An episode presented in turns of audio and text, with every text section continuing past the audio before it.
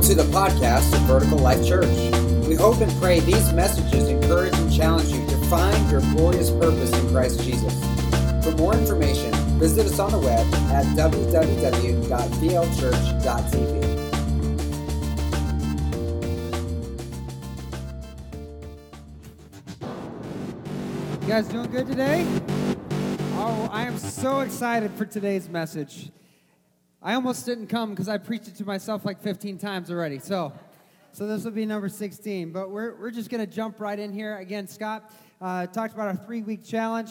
It is our challenge that if you're new, if you're a guest in the house, we just are thankful that you're here. We challenge you to come three weeks in a row because we believe that it takes about three weeks to decide whether or not a place is a good fit for you. It's hard to find a new church on one Sunday. And so, if, if that's you here and, and you're going to take that challenge, we're excited.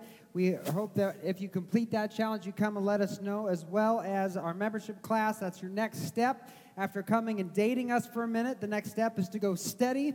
And so, uh, our, we got a membership class coming up on the 27th that helps you see like the vision and what God's doing here and how you can get plugged in and involved and uh, attend awesome things like short business meetings after church. You know, so uh, we've got that coming up. So uh, we are excited for that. I just want to give a shout out to our youth team for putting on an awesome uh, back to school bash on uh, Friday night. A lot of work went into the preparation and plan. I know our kids had a great time.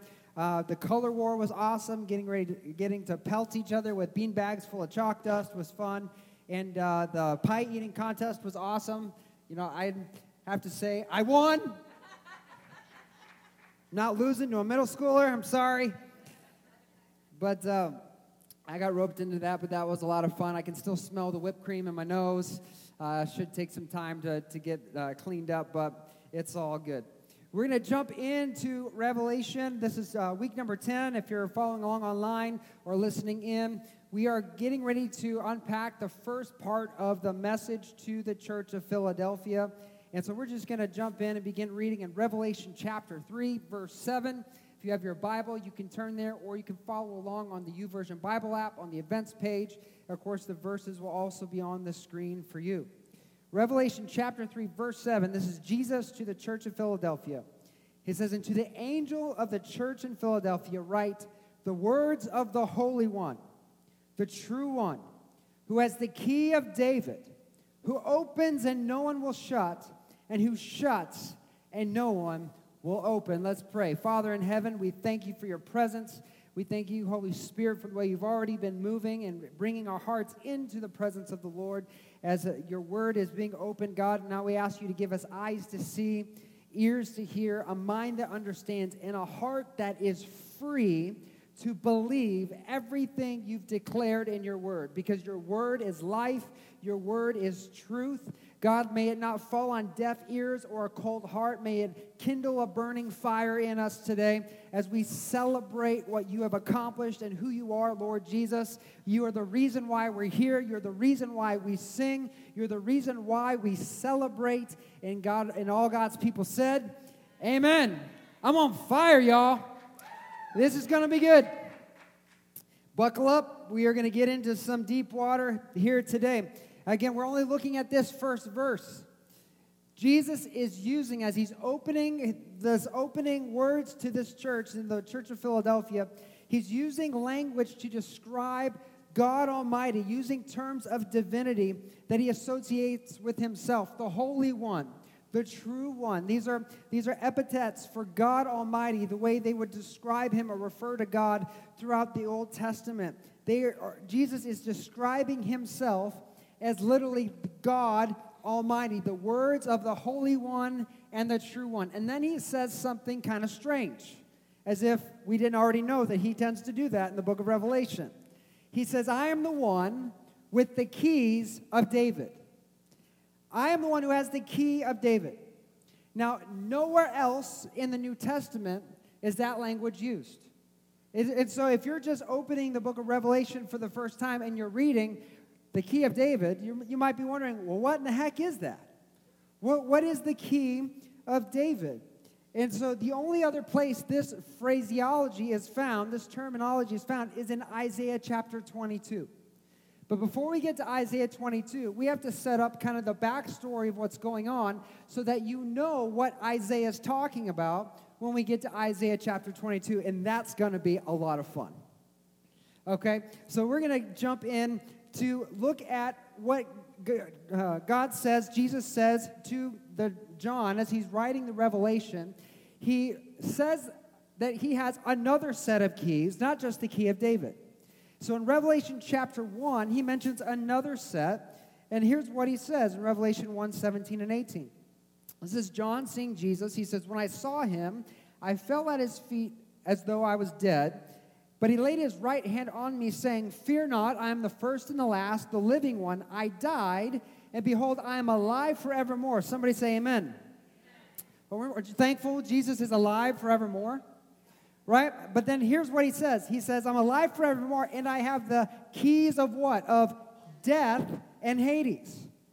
So not only does he have the key of David, but he has the keys of death and Hades. So evidently, Jesus has a bunch of keys. He's kind of like a janitor. He's got a key for everything, it seems like. The, the other day, my, you know, my wife, she, uh, she gets on to me for kind of being a hoarder sometimes. I'm not real bad, but I have a tendency to hold on to things. And my key ring somehow over the years collects keys. And so she was going to borrow my car, and she got my key ring, and she's like, oh no. I'm not driving your car with this key, key ring full of keys. You got to get rid of some of these keys. And so I had to go through and kind of trim my key ring down a little bit because I had a bunch of keys. I don't know why or where they all go to, but I, you know, I thinned them out for her, so now she can take my car. Now she just complains that it's dirty. So, um, but it's all good. But what does a key symbolize? A key symbolizes the ability to unlock something. So the understanding that Jesus is saying, it's like, I have the keys of death and Hades it's this understanding of importance that fills in the backstory of really where we get to the key of David, because they're closely related. Now, when we look at the keys of death and Hades, that word Hades is often translated as the word hell. The keys of death and hell. And hell, we have this understanding, we have this mindset of what we think hell is like. The unfortunate reality is that the English language is probably the worst language to translate the Greek and Hebrew into because their words have multiple meanings. And depending on the tenses, the grammar, it could mean a whole slew of things. Whereas in the English, we really only have one word to describe what they're talking about. For instance, we use the word love, and we know love has different nuances to it but they had like five to seven different words for love in the Greek language. And, and so we, we'll use that one word, love, and we have to determine by the context what we're talking about, whereas they would just use a different word. And so the English language makes it really hard to get the full picture of what's being described here. And so the same is true when you see a word that's translated as hell. And some of the uh, English translations will use that, the keys of death and hell. But the word hell in the New Testament is often the Greek word Hades. And Hades is the Greek understanding of the underworld. It's not just what we would think of as hell, it's literally the realm of the dead. And we see conceptions of this throughout the ancient world.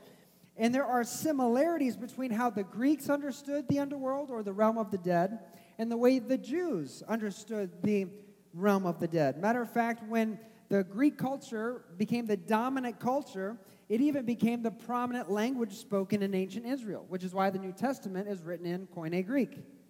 So there in the, the Old Testament, there's a, a group of Old Testament rabbis that would translated the the Old Testament into the Greek language so the common Jewish person could read it because Greek had become the dominated language. So there are influences that are shared between the, the Jewish understanding of the realm of the dead and the Greek understanding of the realm of the dead. The Greeks believed that the underworld or Hades really consisted of two locations.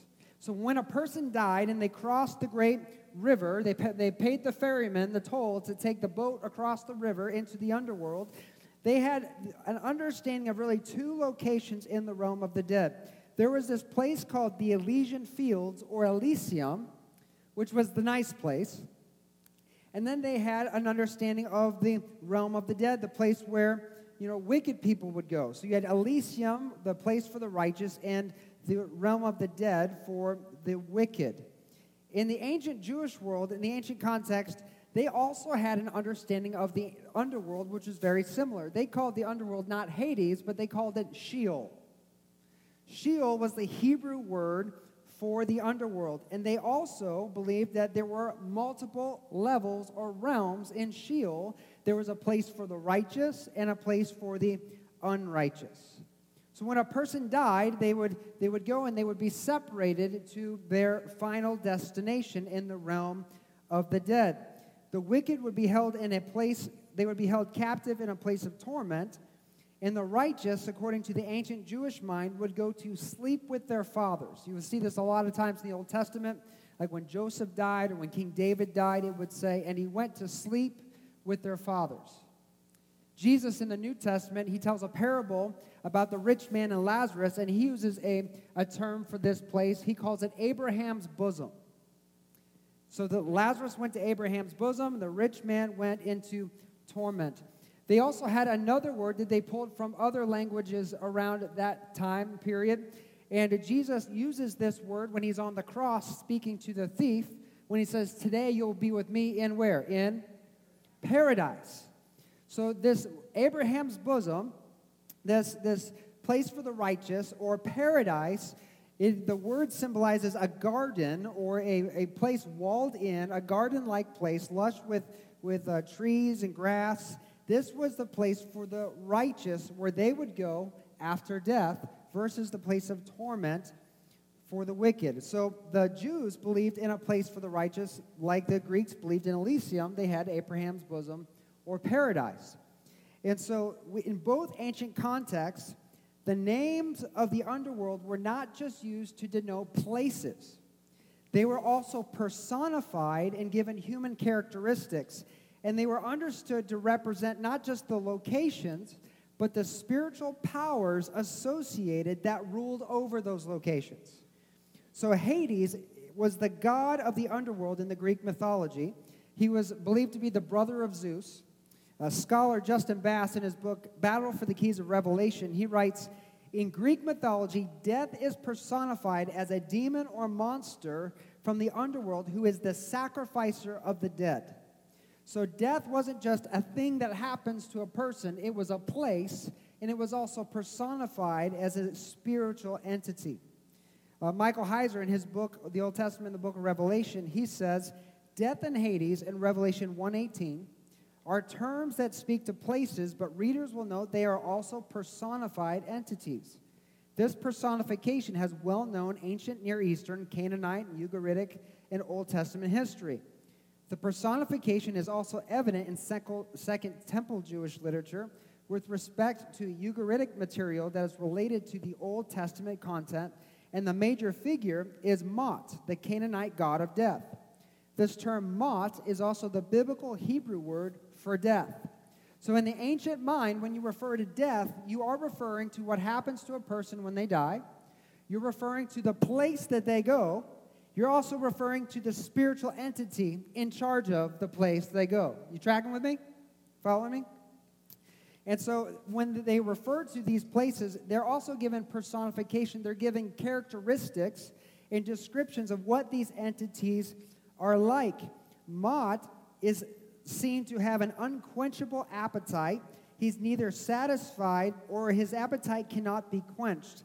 And the same is true about what is described for Sheol, or the place of the dead in the ancient Jewish mind. Proverbs 27, verse 20 says this Sheol and Abaddon are never satisfied. The place of the dead is never satisfied. The Sheol, again, can be translated as death. Abaddon is a word that means destruction. So death and destruction are never satisfied, they can never be filled. In a similar way, death and Hades in the Greek mind in the New Testament are also described as being an unquenchable, unsatisfied place. What is also interesting here is that in the Old Testament, Proverbs 27 20, that word Abaddon, that means destruction, is also a name of an entity in the book of Revelation that is in charge of the bottomless pit. In Revelation 9, verses 10 through 11, here's what it says. We'll, we'll get there when we get to chapter 9. But the bottomless pit is opened, and it, these entities come out, and it says they have tails and stings like scorpions. Their power to hurt people for five months is in their tails. And they have as king over them, somebody say king. So this pit's open, these creatures are released. There is a king over them. He's the angel of the bottomless pit, and his name is the Hebrew Abaddon and the Greek Apollyon. So the name of the entity who is Lord or King over the bottomless pit is Abaddon. He is destruction, and in the Greek it is Apollyon. So the Bible depicts this being, a personification of death, as the Canaanite Mot, or a spiritual being, and this angel that rules over the bottomless pit. He evidently, as king, has authority over the underworld, over Hades, or the Hebrew Sheol. And his name is Abaddon, the destroyer, the god of destruction. What's also interesting to note is the Greek name Apollyon is also where we get the name Apollo, who was the Greek god of the sun. He was the light bringer. He was also known as Lord of archery, as well as truth, prophecy, healing, and disease. So, what the Bible is telling us is there's a connection between Abaddon, destruction, and not only Mot from the Canaanites, but also Apollo in the Greek culture and Hades, this understanding of this ruler of the underworld. And so the question we have to ask as we're, we're seeing this background information is who is this being who rules over the realm of the dead? Who is this destroyer that has authority or the keys to open Hades, the keys of death and Hades, and goes by so many names? Well, we get a glimpse of this identity beginning in Genesis chapter 3 after Adam and Eve sin. God is handing out these consequences, He's handing out judgment, and He turns to the serpent and He curses the serpent. And not only does God declare there's going to be hostility between His offspring and the offspring of the woman, all of mankind, including the Messiah who would come, but also the Messiah would be his arch nemesis. But the Lord says to him in Genesis chapter 3, verse 14, to the serpent, it says, The Lord God said to the serpent, Because you have done this, cursed are you above all livestock, above all the beasts of the field. On your belly you shall go, and the dust you shall eat all the days of your life. Now, the book of Genesis was written in poetic fashion. So he's not actually talking to a snake in the garden. I don't know if you know this, but snakes didn't used to have legs and run around on the ground like some people try to think. They try to say, well, this is talking about snakes having legs and they're running through the garden. No, this is a poetic metaphor of a spiritual reality. We don't have to be afraid of snakes spontaneously combusting legs and, and running around. That'd be really freaky. They're freaky enough as it is, right? So the serpent is cursed. What's he saying? He's knocked down from his feet from his place of standing, his place of strength and authority, and he's knocked down to his belly, to a place of shame, to a place of struggle. And the position that he was holding, he was removed from this position, and now he is cursed to dwell in the dust and consume dust all of his days. That word dust is also translated as death or the underworld. So we have this picture of this being, a spiritual being referred to as the serpent or the Nakash, a being of destruction, being cast down and given dust or death to consume all of his days. Now, in 2 Peter chapter 2 verse 4, Peter reveals that there was a place that God sent the angels that sinned in Genesis chapter 6 that began to corrupt mankind that when the flood came and he destroyed those beings and, and purged the world of corruption, he sent those angels to a specific place. In 2 Peter chapter 2, 4, it says, For if God did not spare angels when they sinned, but cast them into hell and committed them to chains of gloomy darkness to be kept until the judgment. That word hell is not Hades. That word hell, again, again, we're using the same word for multiple locations. That word hell is the word Tartarus, which also comes out of Greek mythology or the Greek culture. Tartarus was the place of the wicked in Hades. So again, Hades is the underworld. You had the Elysium fields for the righteous, and you had Tartarus for the wicked.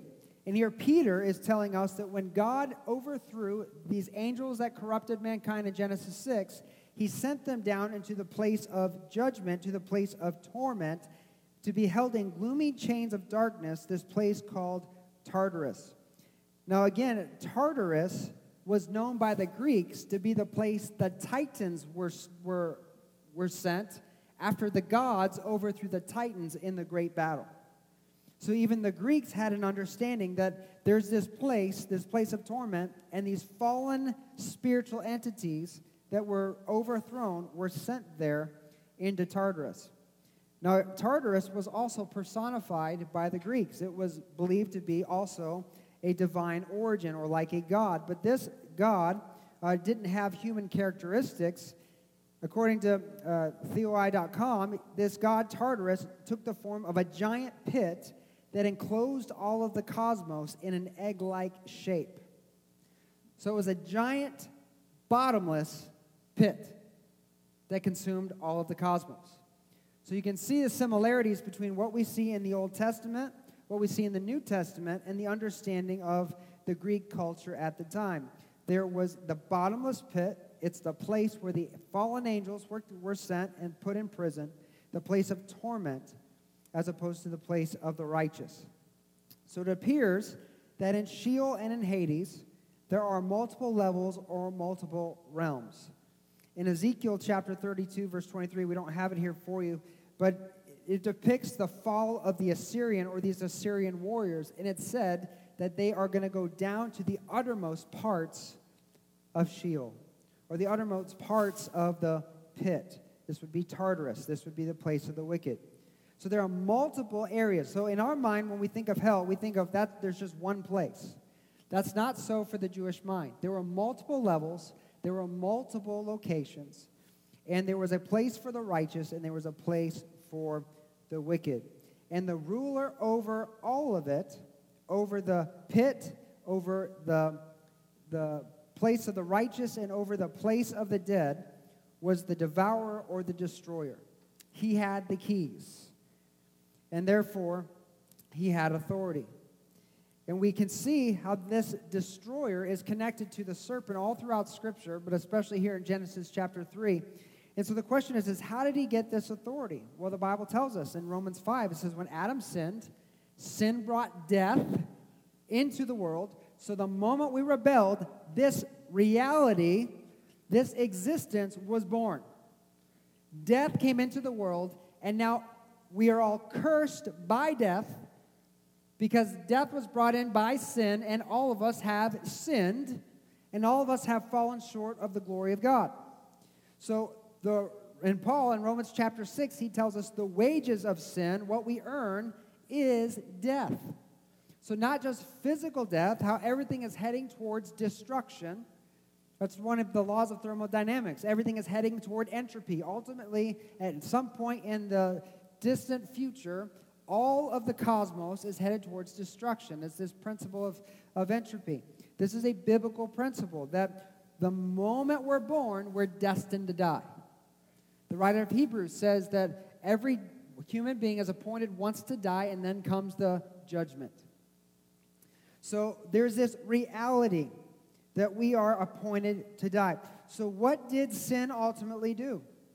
Sin gave the destroyer, he gave the serpent, he gave him authority in this world. That's why he's called the God of this world.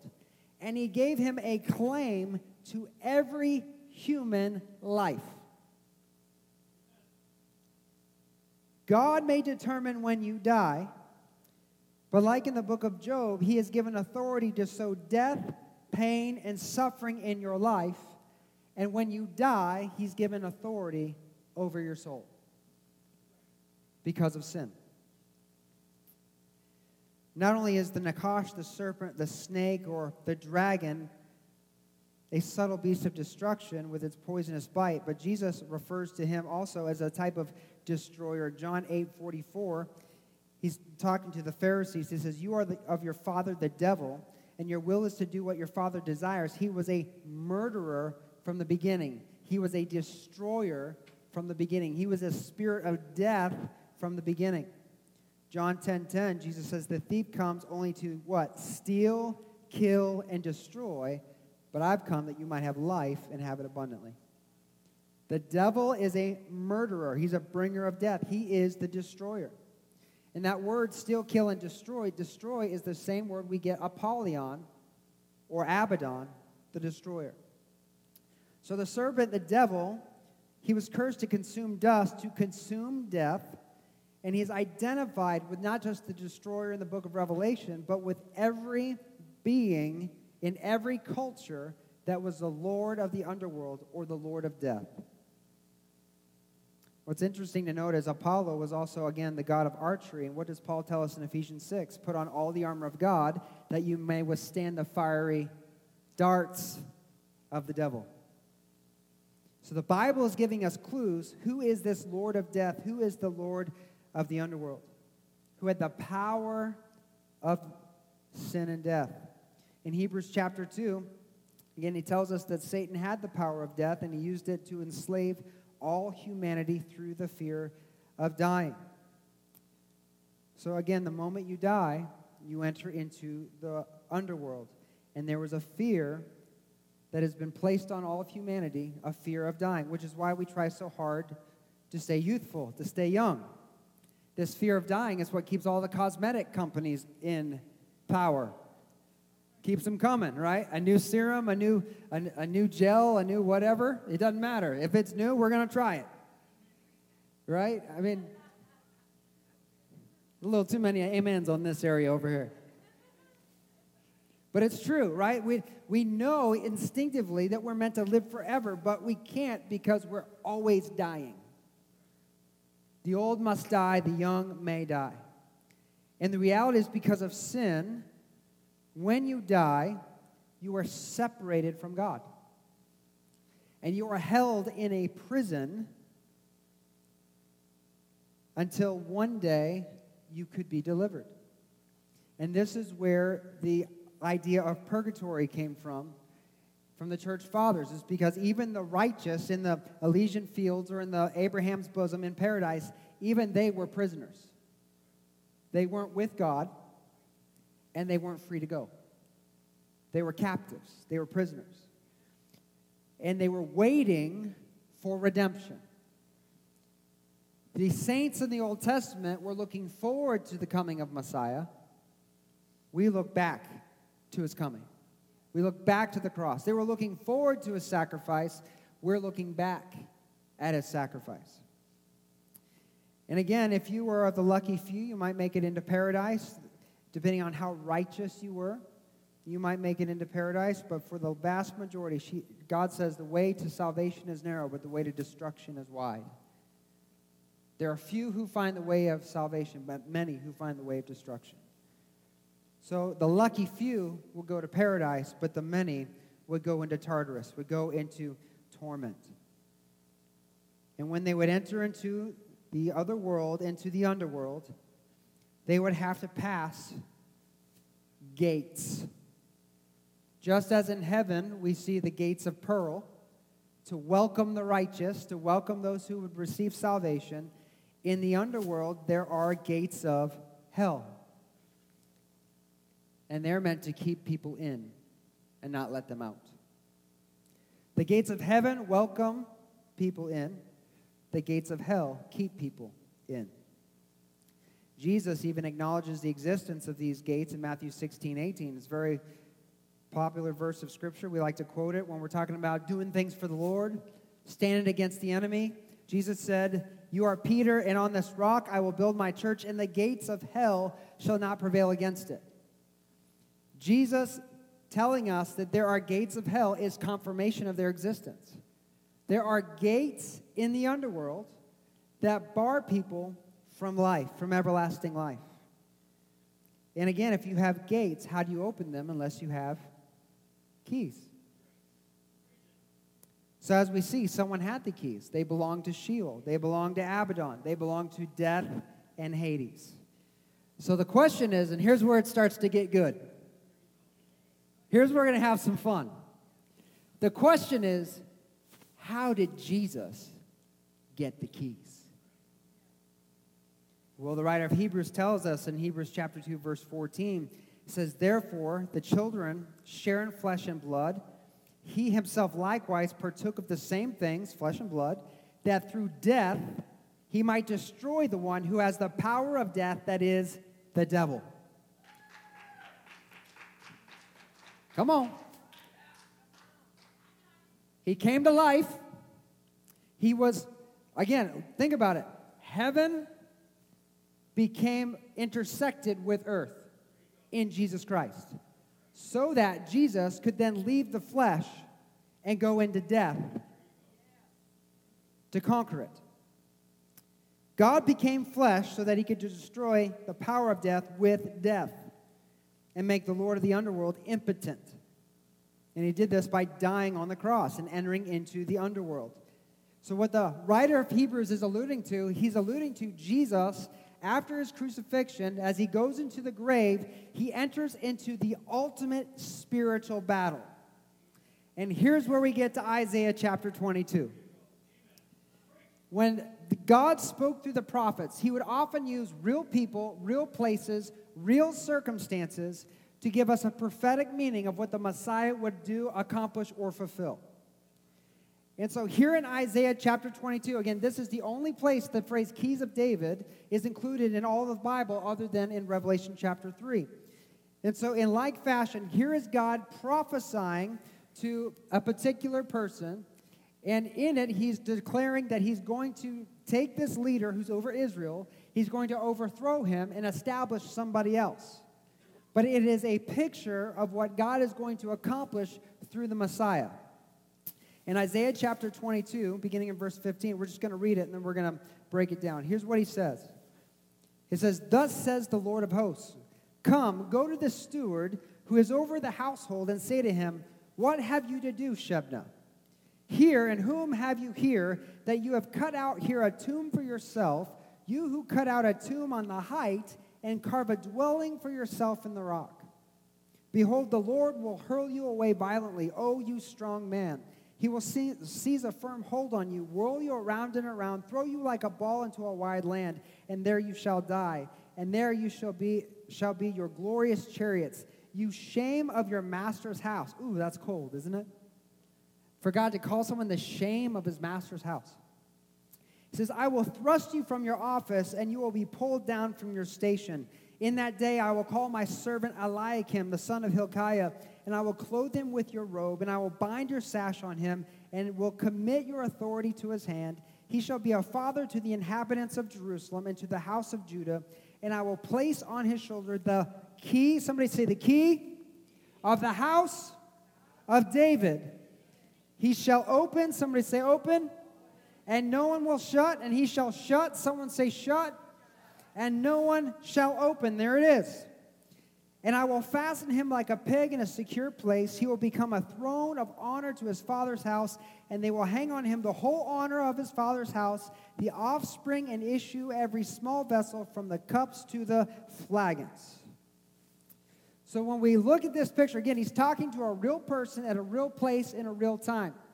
But just like the enemy, the serpent was thrown down from his place of honor so too is this ungodly steward being thrown down from his place of honor, who was building a tomb for himself in the rock. What do you find in tombs? Death. So, in prophetic writing, again, names mean everything. The name Shebna means vigor or youthful, and what is often found amongst the youthful? But arrogance and pride they know everything, and you can't tell them nothing. We've all been there, we've all done it, and hopefully we've grown up. So here he's making a name for himself, the Shebna, as if he deserved this honor. But just like the Lord rebukes the devil in the imagery of the supernatural rebel in Genesis 3, again in Isaiah 14, you could turn there, this being trying to make a throne for himself, to raise it above even God's stars, God casts him down, and so too he cast down Shebna from his place of honor. So Isaiah is metaphorically connecting Shebna's account with the casting out of the devil from his place of honor in heaven to the underworld. And I love the language used in Shebna's judgment. God says, I'm going to toss you around like a rag doll. I'm going to whirl you around. I'm going to throw you like a ball into a wide, into a vast land. And I can see Jesus doing this very thing, going down into death and the enemy standing up against him, and Jesus just taking him and whirling him and throwing him around. Kind of like at the end of the first Avengers movie where Hulk smashes Loki. You know what I'm talking about? It might not be as good to uh, talk about it, but let's watch it.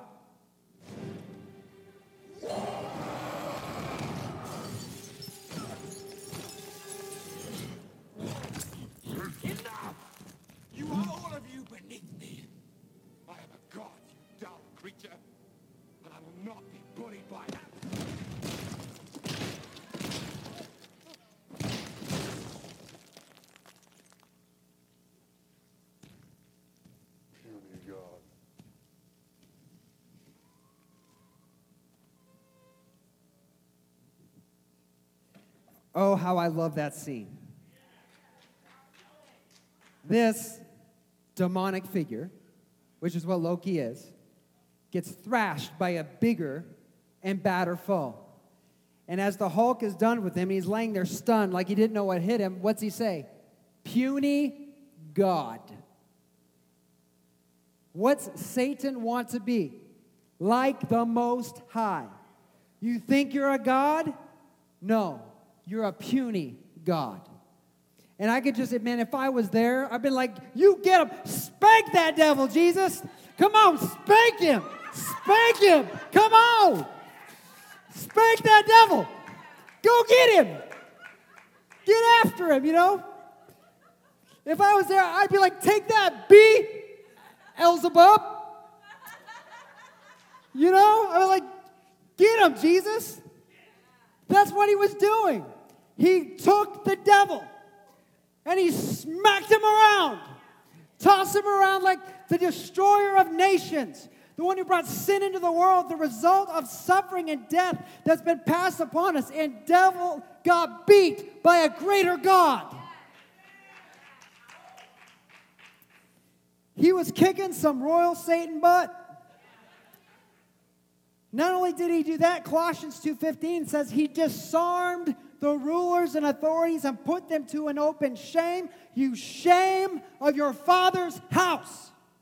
The one who covered the throne of God, who walked in the stones of fire, responsible of leading worship in heaven, was cast down because he's ashamed when pride was found in his heart. He disarmed those rulers, put them into shame by triumphing over them he rips the keys of authority over death and Hades from his hand. And he dethrones the destroyer and revokes his authority. And what's he do? In three days. But he comes back from the dead. Death, where is your sting? O grave, where is your victory? And all throughout Isaiah, the phrase my servant is a hint to messianic themes. He uses it over and again to refer to Israel and, and, and other people like Jacob, and then also to the Messiah. And here in this account for Shebna, after he casts him down and whirls him into this vast land, he then calls Eliakim to take his place and says, I'm going to give him your authority. I'm going to put his rule upon the shoulders of Eliakim. He'll get the keys of David. Do you know what the name Eliakim means? It means who God has raised up. Woo! Vigor's going down. Youthful is going down. But the one who God has raised up is coming to rule. And Eliakim is also Eliakim is also referred to as the son of Hilkiah. Hilkiah means God is my portion. The God who is raised up is the portion of all who believe. The gift God gave to men is the Messiah, Emmanuel, God in flesh. And he says he'll have the keys of David. This reminds me of Isaiah 9, 6, and 7. It says that he shall be called Wonderful Counselor, Mighty God, Everlasting Father, and Prince of Peace. And the government shall rest on his shoulders, and to that he will have no end as he rules from David's throne. Whew. You know, another nod to the story in, Revel- in relation to Jesus overcoming Satan is do you remember when we were reading what God calls Shebna? He calls him, O you strong man. In the New Testament, as Jesus is rebuking these Pharisees for calling his miracle work demonic as he's casting out demons, here's what he says in Matthew 12, 28 and 29. He says, If it's by the Spirit of God I cast out demons, then the kingdom of God has come upon you. Or how can someone enter a what? Strong man's house and plunder his goods unless he first binds the strong man. Then he may indeed plunder his house. When Jesus went down and took the authority, he also bound the strong man. And then what, he, what was he able to do? He was able to plunder his house. Not only does Satan or Jesus beat Satan up on his own turf, but he takes his stuff.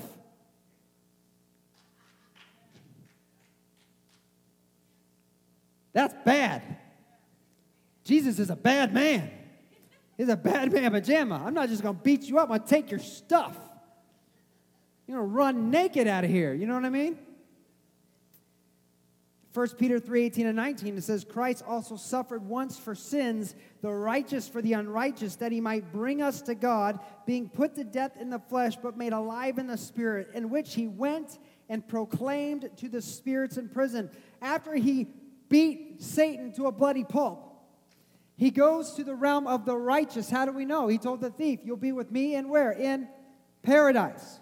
So he goes to the prison holding the righteous and he begins to proclaim, Hey, y'all, you know that salvation you've been waiting for, the one you've been waiting for? Ta da!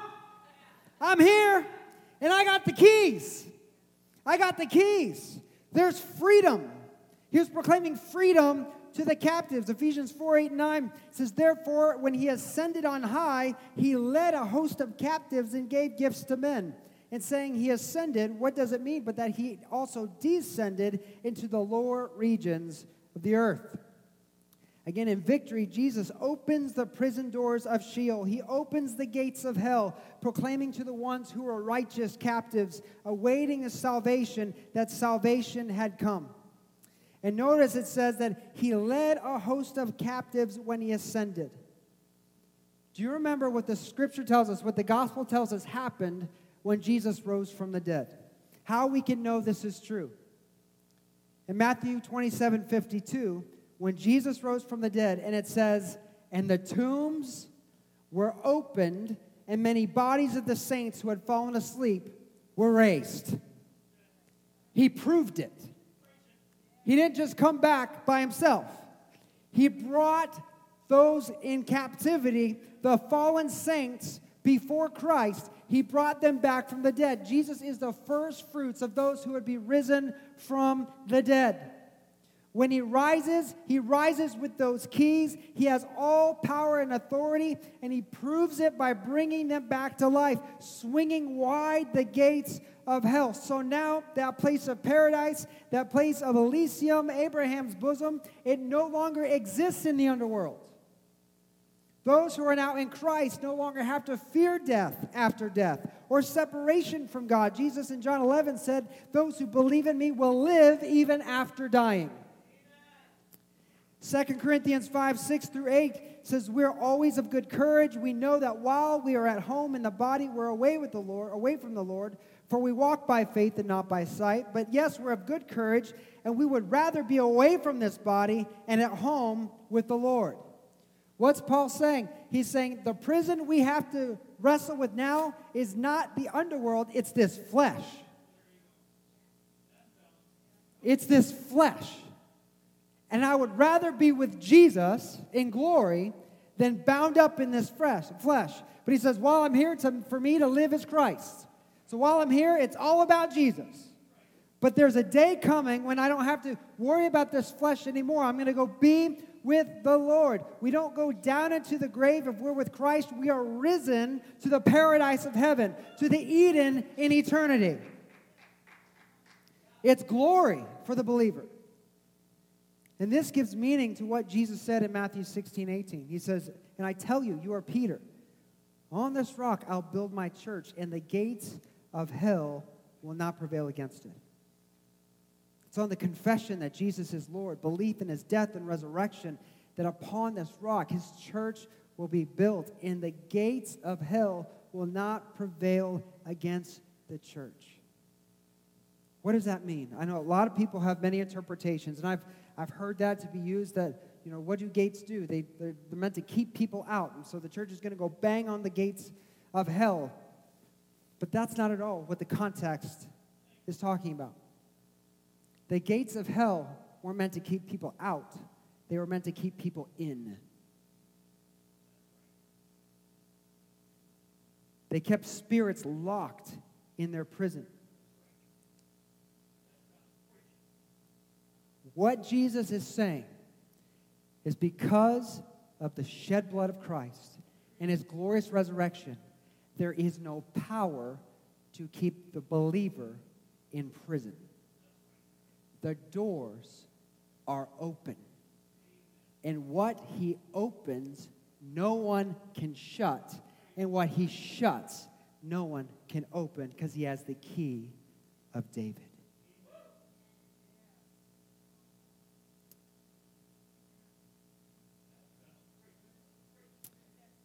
He's risen with all authority and power. Remember, I was telling you Jesus is like a janitor? He thought I was joking. But he's not like a janitor, like a school janitor. He's like a mafia hitman janitor. He used the keys to not only clean out the underworld, rescue the righteous, and mop the floor with the devil, but he also has another set of keys related to the keys of David. And in this very next verse, just after he declares the gates of hell will not prevail against the church. Here's what he says in verse 19. This is to his disciples, which is to us as the church.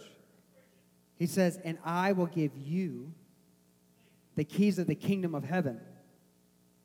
And whatever you bind on earth shall be bound in heaven. Whatever you loose on earth shall be loosed in heaven.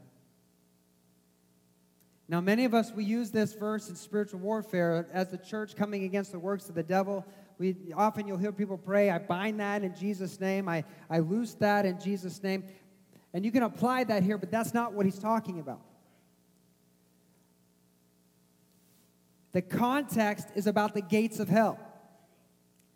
And now the keys that he has, the keys to the kingdom of God, are being given to the church. So, what's he saying? He's saying we have now the authority to open the door of the kingdom to those who don't believe or close the door of the kingdom. We can open the gates of hell to those who are in prison, or we can close the gates of hell. We have the authority to either pull people out of the fire or leave them burning in it. You're like, what do you mean, leave them burning in it? Jesus tells us in John 3:18, Jesus says, Whoever believes in him, the Messiah, is not condemned, but whoever does not believe is condemned already, because he has not believed in the name of the only Son of God. Hell isn't coming, hell is already here.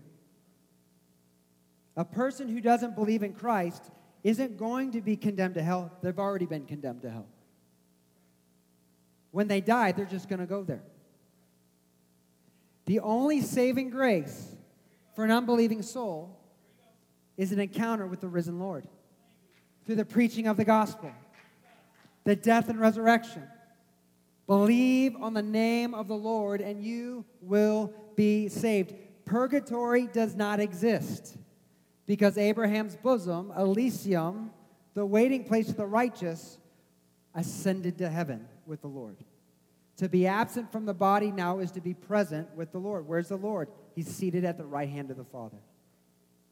There is no waiting game. It's gone. It's now Christ and Christ alone. He said in John 14, I am the way, the truth, and the life.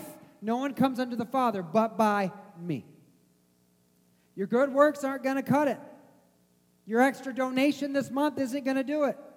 It's faith in the one and only Son of God. And so the God is not sending people to hell. Hell is already their reality.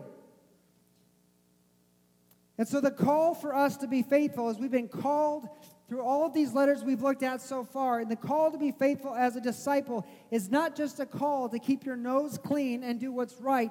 It's a call to be faithful in our mission to make disciples of every nation, to baptize them in the name of the Father, Son, and the Holy Spirit, to pull people out of the fire.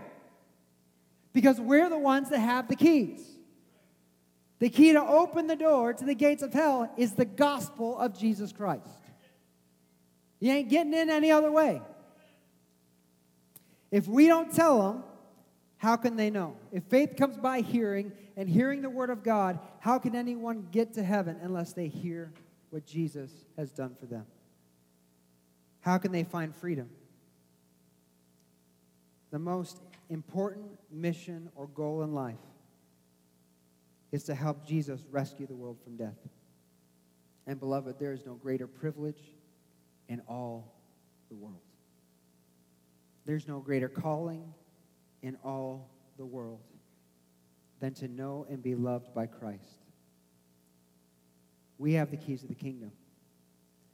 He's given them to us. He did all the hard work. He did the tough job. He did what we couldn't do. He took care of it. Now all he wants us to do is unlock the door. It's unlock the door. So the question I have for you is what are you going to do with it? What are you going to do with the keys? What are you going to do with your coworkers? Your neighbors? What are you going to do with your family members? What are you going to do with the cashier at Walmart? What are you going to do with the waiter at the next restaurant you go to? Are you going to keep them locked out? Or are you going to open the door so they come on in? Are you going to leave them burning? Or are you going to help them put the fire out?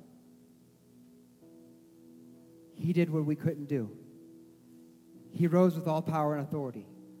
He has the keys of death and Hades, the key of David, the keys of the kingdom, and He's given us the keys. The call to be faithful is to be faithful in our mission. We're not here just to live 70, 80 years comfortably, to retire early, and enjoy weekends up north and winters in Florida. Our call is to be disciples to every nation. Let's bow our heads and let's close our eyes as we meditate on the word. Beloved, we need to understand the importance of the hour in which we live. He is coming soon. Every day, it gets closer and closer to that day. What are we going to do with the keys? Have you accepted Jesus as your Lord and Savior? Genuinely, truthfully. Is He Lord? Is He the leader of your life? Are you working to come into agreement with His Word? Are you working to surrender more of your life to Him so that He can lead you to fulfill the purpose that He had for you before the foundation of the world? Do you know someone that needs to accept Jesus Christ? Are you interceding for him? Are you telling him? Are you planting seeds? What are you going to do with the keys that He's given you? Lord God, I just pray in this moment as your Spirit is speaking, what a victorious thing you accomplished. Man, if we could only get a picture view of that battle. But Lord, what that means for us is that now it's our turn. Now it's our turn to take every thought captive and submit it to the obedience of Christ. Now it's our turn to say, Not my will, yours be done. Now it's my turn to confess my sins to my brothers and sisters in Christ that I might find healing and then go and help someone else out of their mess. To bear each other's burdens and fulfill the law of love, the law of Christ. Now it's my turn to be active in battle, wearing the full armor of God that I might be able to stand in the evil day. To be found faithful to be found waiting, to be found active and not asleep, to be awake, spiritually minded, so I'm earthly good. God, I pray that revival would come as your word is declared, that the scales would fall off our eyes, that the plugs would come out of our ears, that the hardness around our hearts would be melted. And that Jesus, when you look at us, you could say, Well done, good and faithful servant. Do you need to begin a relationship with Jesus? Do you need to rededicate your life to Him? What is it that the Spirit is calling on you to do? With every head bowed, every eye closed, no one looking around, I'm going to invite our prayer team to come forward for just a few moments. If you need to begin a relationship with Jesus right now, where you are, the Bible says if you confess him with your mouth and you believe in your heart God has raised him from the dead, you'll be saved. Right now, you can do it. You can make that decision. You can confess him. You can utter a simple prayer. If you mean it with your heart and you believe in your heart the gospel message, when you call on his name, you'll be saved. Your sins will be forgiven. You'll be made white as snow. His blood will cover you. His spirit will come live in you and you'll be a new creation. And when your time comes to pass from death to life, it will not be the gates of hell, but the pearly gates of glory that you see. If that's you here today, would you pray this with me? Say, Father in heaven, how great is your name? And how great is your love for me? That you would send Jesus to die in my place. And you brought him back to life so I could live. Please forgive me of all my sins. Today, I put my faith and trust in Jesus Christ. And today and forever, He is my Lord and Savior. And I will not be quiet. I will not stay silent but I'm going to live to make him famous. Fill me with your spirit. Empower me to honor you all the days of my life. In Jesus' name. Every head bowed, every eye closed, no one looking around. I just want to pray a blessing. If that was you here today and you prayed that for the very first time, you said, I gave my life to Jesus today, would you just slip up your hand so I can pray for you? I won't call you out. I'm not going to embarrass you. I just want to pray a blessing over your life. Anyone? Amen. Amen. Lord, I pray for the one who raised their hand today. I pray, God, in Jesus' name, you would fill them from the top of their head to the bottom of their feet with your presence. I pray, God, that right now they would know they are completely forgiven. They are made new. They are loved infinitely by the God of all creation that Jesus is their Savior, that the Spirit is their comforter, God, and they have a family here in the church of Jesus Christ, Lord. And we celebrate because, like we know, that your word says you celebrate in heaven when one turns to you. So, God, we give you praise. We give you celebration. We celebrate you for your goodness as you are celebrating over this one that raised their hand. And God, I just pray you bless their week. I pray that things that are out of alignment would come into alignment, that anything that's in their way, anything that's causing struggle or turmoil in their life, God, that you would make that crooked path straight. God, that you would provide supernaturally for needs, that you would open doors of opportunity, and that, God, your love and your light would shine through them. Pray that they'd leave here encouraged, knowing, God, that they are a child of God. We thank you, Lord Jesus. And now, God, I pray for the church. I pray, Lord, for that revival fire. And I pray, God, that we would be, respond. We would not be content with staying in our seats as you are leading, but we'd respond to the call to be faithful. In Jesus' name.